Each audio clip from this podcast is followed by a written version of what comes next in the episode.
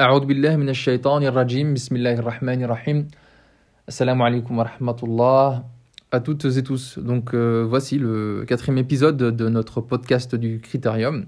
Un podcast, un épisode qui est euh, important aujourd'hui parce qu'on va traiter de questions qui sont essentielles pour la communauté musulmane. Donc je vais commencer d'emblée par euh, vous citer une, euh, phrase d'un penseur iranien qui est à la fois scientifique, euh, qui est à la fois philosophe, théologien, et qui un jour a dit la chose suivante. Donc écoutez bien.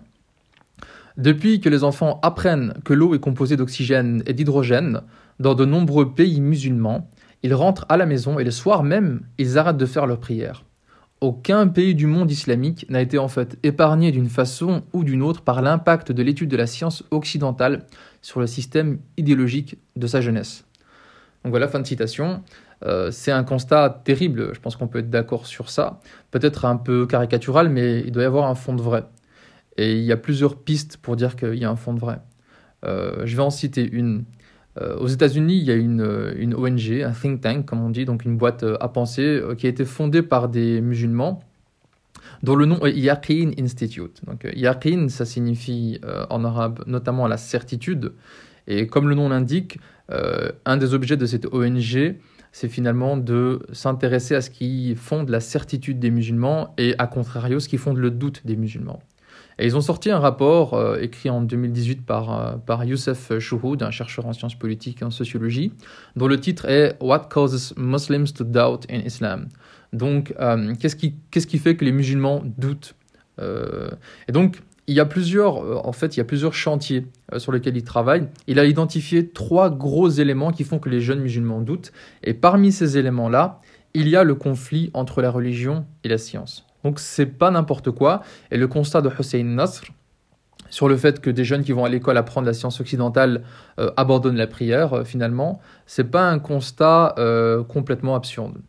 Et personnellement, c'est un petit peu aussi ce qui me, motive dans, dans, dans mon initiative dans le Critérium.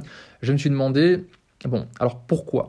Pourquoi est-ce que, euh, en apprenant, je ne sais pas moi, que, que, que, l'eau est composée d'hydrogène et d'oxygène, ou que la météo, c'est des dépressions, des anticyclones, ou que euh, l'archéologie, ceci, la chimie, cela, si c'est vrai, pourquoi? Pourquoi est-ce qu'il y a ce problème? Je pense que j'identifie au moins deux raisons, deux raisons qui sont connectées. Premièrement, c'est la difficulté de croire à des choses qui sont miraculeuses, surnaturelles, telles qu'elles sont euh, racontées, telles qu'elles sont décrites dans les sources scripturaires, dans les livres révélés. Et deuxièmement, c'est eh ben, tout simplement la précision, la qualité, l'avancement de la révolution scientifique occidentale. Donc, on ne peut pas nier qu'à partir du 18e, 19e siècle, en Occident, émerge une révolution scientifique qui va amener des progrès incontestables. Donc sur, la question des miracles, bon, je m'explique, euh, quelques exemples non exhaustifs, et euh, toute personne qui a lu le Coran une fois ou qui connaît les grands récits des prophètes a déjà entendu parler de ça. Euh, sous la prophétie de, Moïse, de Moussa, salam, la mer s'ouvre en deux, sous la permission d'Allah Même chose sur la prophétie de, Jésus, de Isa salam. La guérison du lépreux, de l'aveugle, et même la ressuscitation du mort sous la permission d'Allah le prophète Salih, salam, il y a une chamelle qui surgit d'un rocher, euh, ou, la prophétie de Mohammed avec la lune qui se fend en deux. Et je pense qu'on peut multiplier comme ça les exemples. Ce sont tous des récits, n'est-ce pas, qui, dans un cadre occidental matérialiste, euh, ces récits peuvent, fournir des, défis quand même à l'intelligence. Euh, on ne peut pas nier qu'une personne peut se dire, finalement, est-ce que c'est bien vrai tout ça? Est-ce que c'est bien possible tout ça? Donc on a ça d'une part, on a ces miracles, on a ces récits incroyables, et d'autre part, on a une méthode scientifique qui a permis des avancées techniques, technologiques, médicales impressionnantes. Il faut savoir aussi que avoir établi les bases de la méthode scientifique a permis de démontrer qu'il y avait plein de superstitions, de fausses croyances dans plein de domaines différents, notamment dans le domaine religieux. On en a déjà parlé dans les épisodes précédents, mais euh, il y a des croyances qu'on avait euh, sur certains éléments de la connaissance, de la nature, etc., qui se sont révélés faux. Et donc, ces éléments-là, les miracles qui sont très difficiles à croire, euh, conjugué au fait que la science occidentale montre comment le, monde marche et a tendance à montrer que les, les, superstitions et les croyances sont basées sur des choses qui sont, qui sont boiteuses, faillibles, bah, ça participe évidemment à nourrir le doute. Je veux dire, on sort dans la rue, on voit le tram, on voit les antennes 4G, on voit euh, on voit les enseignes lumineuses, on voit des avions, on voit des voitures. Donc on voit que la science, c'est une démarche qui finalement a des conséquences visibles, concrètes. Tandis que, bon, pour être honnête, quand on sort le matin dans la rue, on ne voit pas un miracle à chaque coin de rue. On ne voit pas quelque chose de surnaturel, d'extraordinaire, alors que quand on lit le Coran ou d'autres euh, livres révélés, bah, finalement, les miracles, c'est à chaque page pratiquement. Donc, ça peut être une source de doute, et il peut y avoir chez notamment des jeunes musulmans un réflexe qui consiste à dire moi je voudrais bien croire, je suis pétri de doutes, je suis dans l'incertitude, je suis, je suis un pied dedans mais un pied dehors. Il suffirait que je vois un miracle finalement. Il suffirait que devant moi il y ait quelque chose de clairement miraculeux, de clairement surnaturel, et alors je croirais. Alors on peut se demander est-ce que cette attitude est, censée est-ce que si euh, on avait des miracles devant nous, c'est ça qui assurerait le salut de notre âme? Et ça, pour se poser cette question, on peut regarder le statut du miracle dans le Coran.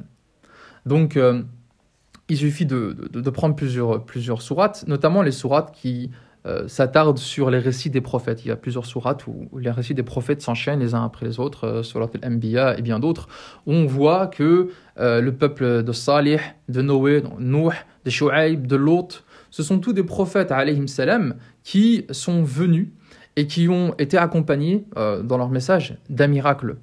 Or, ce miracle n'a pas été le prélude du salut de l'âme du peuple en question, mais ça a été le prélude d'une catastrophe. Ça a été le prélude d'une catastrophe. Pourquoi? On peut se poser la question, pourquoi est-ce que ces miracles-là n'ont pas été finalement euh, la possibilité pour ces peuples de dire Ah ben non, ces messagers ont raison, on avait tort. Donc Allah subhanahu wa est le créateur de toutes choses et la, la seule divinité euh, vers laquelle on doit se, tourner, la seule vraie, divinité. Donc pourquoi est-ce que ces miracles n'ont pas eu cet effet-là? Alors, euh, euh, pour, aborder ce, sujet, je voudrais pointer un, livre qui est sorti il y a quelques années, qui a été écrit euh, par Abu Suleiman al-Ka'bi aux éditions Nawa Édition. Peut-être que vous euh, connaissez ce livre, c'est Histoire politique de l'islam. C'est un livre extrêmement stimulant c'est un des livres parmi les plus riches euh, que j'ai lus ces dernières années. C'est un livre qu'on peut présenter comme discutable, mais au sens noble du terme, c'est-à-dire qu'il propose des hypothèses, des thèses, des éléments qui méritent la discussion, qui doivent être euh, débattus, je pense. Et dans ce livre, il y a des éléments qui sont très intéressants pour répondre à cette question du pourquoi est-ce que le miracle, voire quelque chose de surnaturel, ne répond pas en fait à nos doutes. Tout simplement parce que quand la certitude est là devant nous, bah, l'enjeu de l'iman, on peut dire la foi, mais c'est une mauvaise traduction, mais l'enjeu de l'iman disparaît. On a été créé par Allah subhanahu avec un libre arbitre pour choisir ou non de suivre la voie de l'islam, pour choisir ou non de se soumettre au décret d'Allah. C'est-à-dire pour choisir ou non de se soumettre euh, aux lois qu'il a prescrites euh, pour nous. Or, lorsque la certitude est là devant nous, lorsque le miracle est tel que le doute n'est plus possible, que le rejet devient difficilement euh, concevable, bah, l'enjeu même de ce pourquoi nous sommes sur terre disparaît. On voit plusieurs exemples euh, dans le, dans le Coran. Par exemple, euh, Pharaon. Euh, Pharaon, bon, Moussa, donc Moïse salam vient chez lui avec des signes évidents, il refuse, il refuse, il refuse, jusqu'à ce que la mer s'ouvre en deux, et lorsque la mer se referme sur lui, il voit bien que c'est incontestable, et il s'apprête à dire, je reconnais, je reconnais la vérité du message de, de Moussa, salam, je reconnais que son Seigneur c'est le créateur de toutes choses, c'est le seul que l'on doit adorer. Et Allah subhanahu wa ta'ala euh, répond à ça dans le Coran quand il dit فَلَمْ يَكُ يَنْفَعَهُمْ إِيمَانُهُمْ لَمَّا رَأَوْا بَأْسَنَا سُنَّةَ اللَّهِ الَّتِي قَدْ خَلَتْ فِي عِبَادِهِ Autrement dit, leur croyance, euh, imanuhum, leur croyance au moment où ils eurent constaté notre rigueur ne leur profita point. C'est la règle d'Allah envers euh, ses serviteurs dans le passé. Autrement dit, comme ça a été le cas pour des peuples avant Pharaon, lorsque le miracle, lorsque le signe est tellement évident que le yaqin est là, la certitude est là, ben, l'enjeu a disparu, c'est trop tard. Le miracle euh, n'a pas été euh, à l'avantage de la personne qui l'a vu. Donc c'est pour ça que demander un miracle est un non-sens lorsqu'on est pétri de doutes. C'est-à-dire, ce n'est pas une façon pour nous de répondre à nos doutes. Parce qu'il y a plusieurs possibilités. Soit on refuse de suivre de toute façon. Voilà, les miracles sont là, mais on les refuse de toute façon, comme certains Quraysh l'ont dit. Donc, euh, certaines personnes euh, des clans autour du prophète sallallahu alayhi sallam lui ont dit euh, Amène-nous ton livre à partir d'une échelle qui descendrait du ciel, tu devras être accompagné de quatre anges. Et là, peut-être on te croira. Et tu sais quoi? Même comme ça, on dira que tu es un sorcier. Donc, autrement dit, certaines personnes, de toute façon, même si le miracle est là, n'y croient pas. Soit on accepte finalement devant l'évidence, mais l'évidence est tellement grande qu'Allah n'accepte plus notre iman. Soit à la rigueur, on peut accepter, on peut voir un miracle et se dire non, finalement, je pense que c'est la vérité. Et par, euh, par sa miséricorde, Allah subhanahu peut accepter notre iman, mais la récompense, on est bien d'accord, elle est moindre. Euh, pourquoi est-ce que on dit que les gens de Badr, donc les gens qui étaient là au tout début pour défendre le prophète sallallahu et qui étaient là à la première bataille, pourquoi ces gens-là ont un mérite si grand par rapport à ceux qui ont succédé? Tout simplement parce que euh, tout simplement parce que euh, les éléments qui étayaient le message étaient encore peu nombreux. Les, victoires n'étaient pas encore là, la civilisation prophétique, la civilisation islamique n'était pas encore là, et donc l'enjeu était encore tout à fait présent. De la même façon, on a un hadith où le prophète alayhi dit bien que il aura des, amis plus tard. qui, sont ces amis? Ce sont ces, gens qui vont suivre le prophète alayhi qui vont, qui vont suivre son message alors même qu'ils ne l'ont pas vu. Donc leur mérite est d'autant plus grand. Donc c'est aussi la raison pour laquelle euh, les rares élus qui ont demandé à Allah subhanahu un miracle, non pas parce qu'ils sont pétris de doute, attention, mais tout simplement parce qu'ils avaient la certitude, mais ils veulent augmenter en stade de certitude. On a un exemple avec les, euh, les, les, les, apôtres de, de Isa, de Jésus. Ils ont demandé un, miracle pour euh, augmenter en certitude. Et ils l'ont obtenu. C'est quoi ce miracle? C'est la fameuse table servie. Donc Allah subhanahu wa ta'ala accepte euh, de faire descendre une table servie comme miracle pour, euh, pour augmenter leur certitude. Mais ce miracle est assorti d'un terrible euh, avertissement. C'est dans la sourate, bah, la table servie, la sourate al-Ma'id, la sourate 5, où Allah subhanahu wa ta'ala il dit فَمَنْ يَكْفُرْ بَعْدُ مِنْكُمْ فَإِنِّي أُعَذِّبُهُ عَذَابًا لَا أُعَذِّبُهُ أَحَدًا مِنَ الْعَالَمِينَ donc Allah subhanahu wa ta'ala dit Oui, je ferai descendre cette table servie sur vous.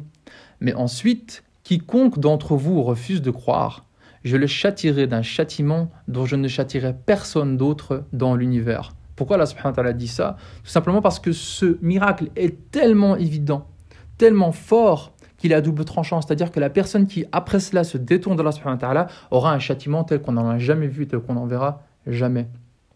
Alors on pourrait se dire, mais finalement, très bien, pour la plupart d'entre nous, qui peut-être sommes pétris de doutes, etc., demander un miracle n'est pas, euh, n'est pas la voie pour avoir le salut de notre âme. Nous avons un libre arbitre et, nous devons décider de suivre et de nous soumettre à la subhanahu Mais comment?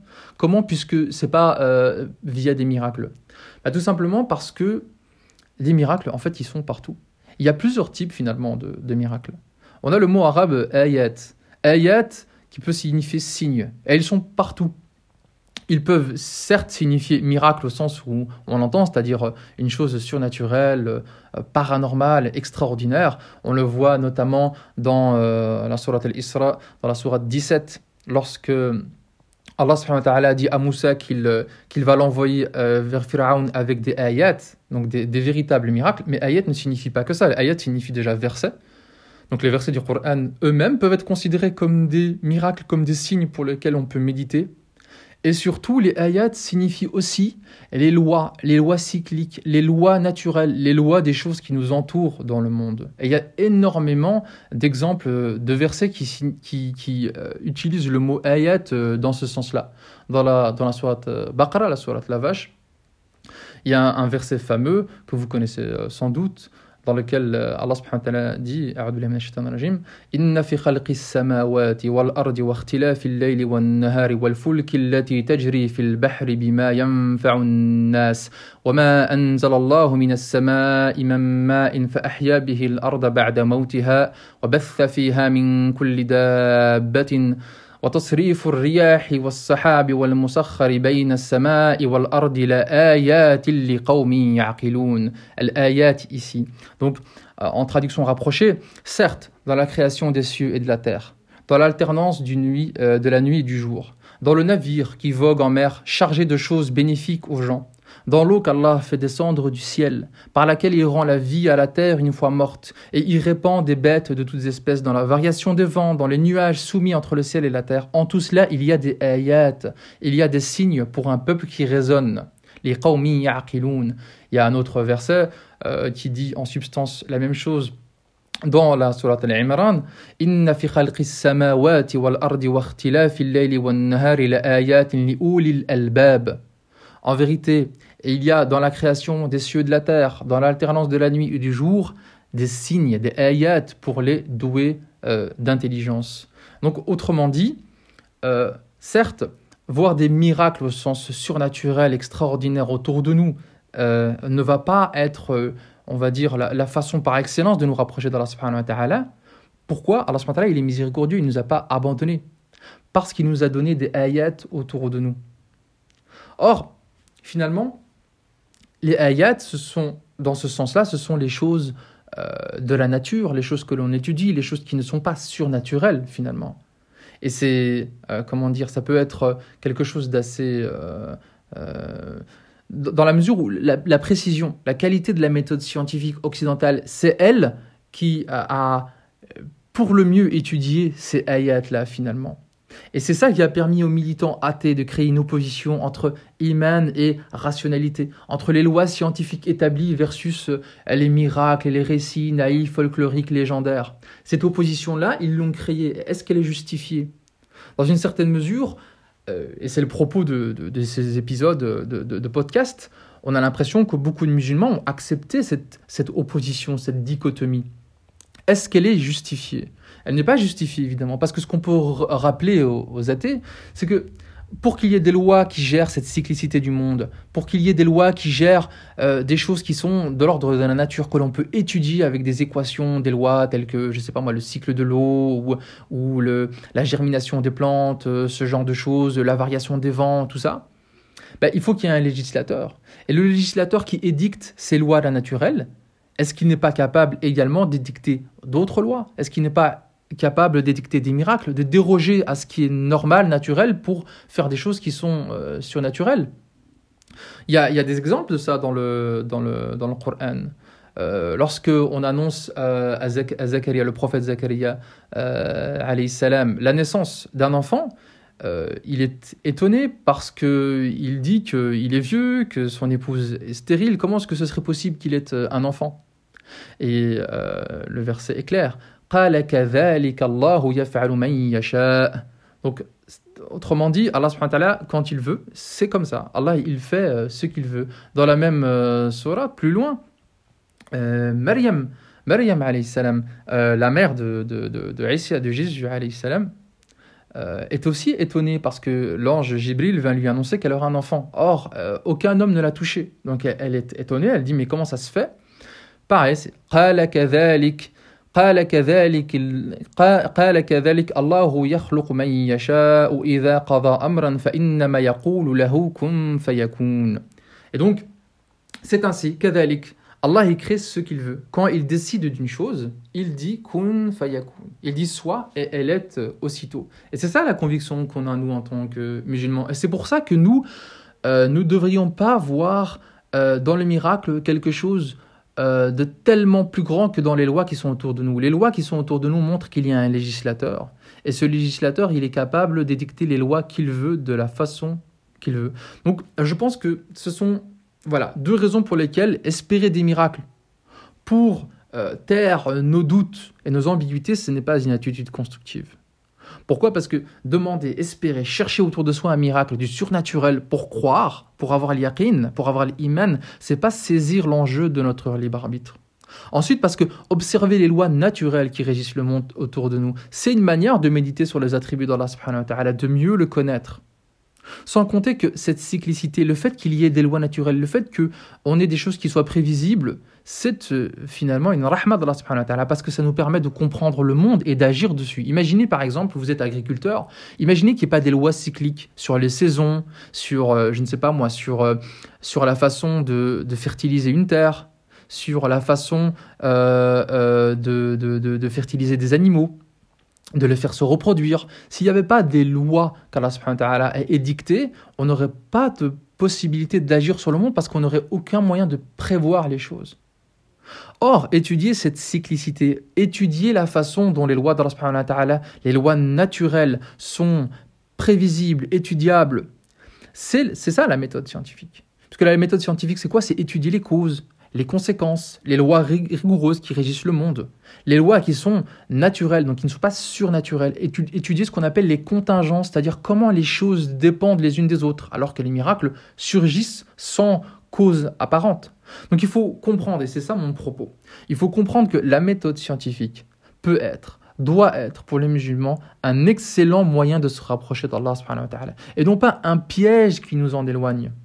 Donc si je retourne au, premier sujet que j'avais évoqué sur cette chaîne YouTube, le euh, premier podcast pour, pour ceux qui l'ont écouté, où je m'interrogeais sur euh, est-ce que les pierres semi-précieuses ont un bénéfice sur la santé? Donc je vous rappelle un petit peu le propos, je m'étais étonné dans, ce, dans cet épisode que certains musulmans, lorsqu'on leur disait que euh, non, euh, les études scientifiques montrent que ces pierres-là n'ont pas d'effet sur la santé, elles ne soulagent pas nos migraines, elles ne nous donnent pas euh, plus de bonne santé, elles ne nous donnent pas plus d'énergie.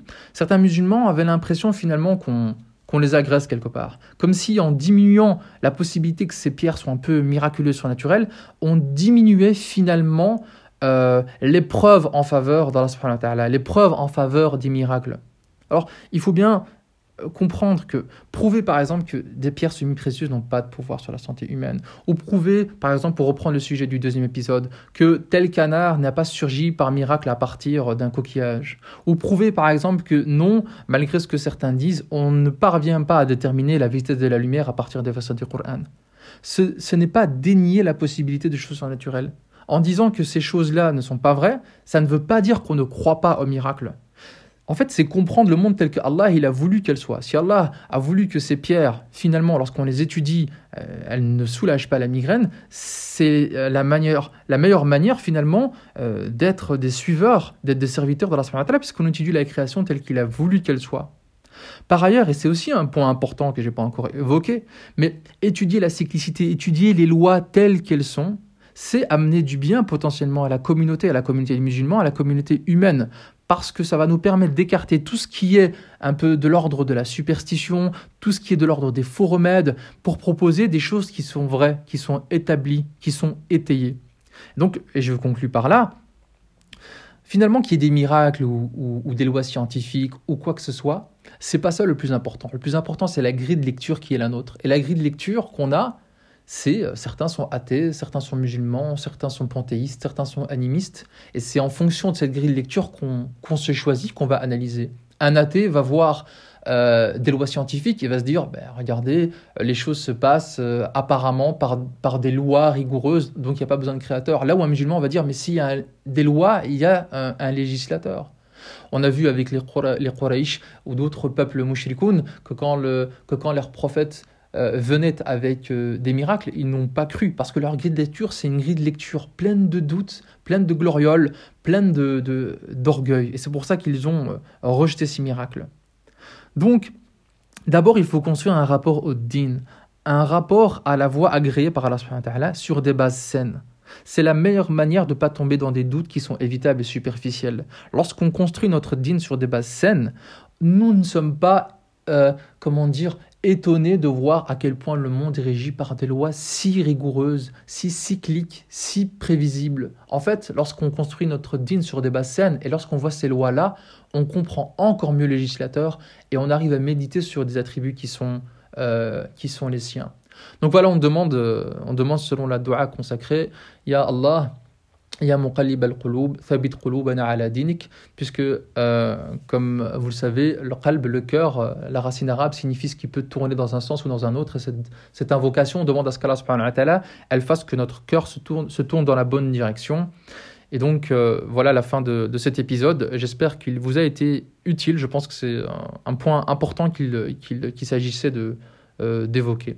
Donc euh, au plaisir pour de prochains épisodes. J'essaierai dans la mesure du possible dans les jours qui viennent sur la page Facebook de publier des éléments pour un petit peu aller plus loin sur certains points ou d'autres. Éventuellement si vous avez des commentaires, vous avez des questions, des critiques constructives pouvez les commenter. J'essayerai, si je vois euh, des euh, malentendus ou des incompréhensions, de les traiter sur, euh, sur la page Facebook afin de pouvoir peut-être répondre à certains, certains malentendus.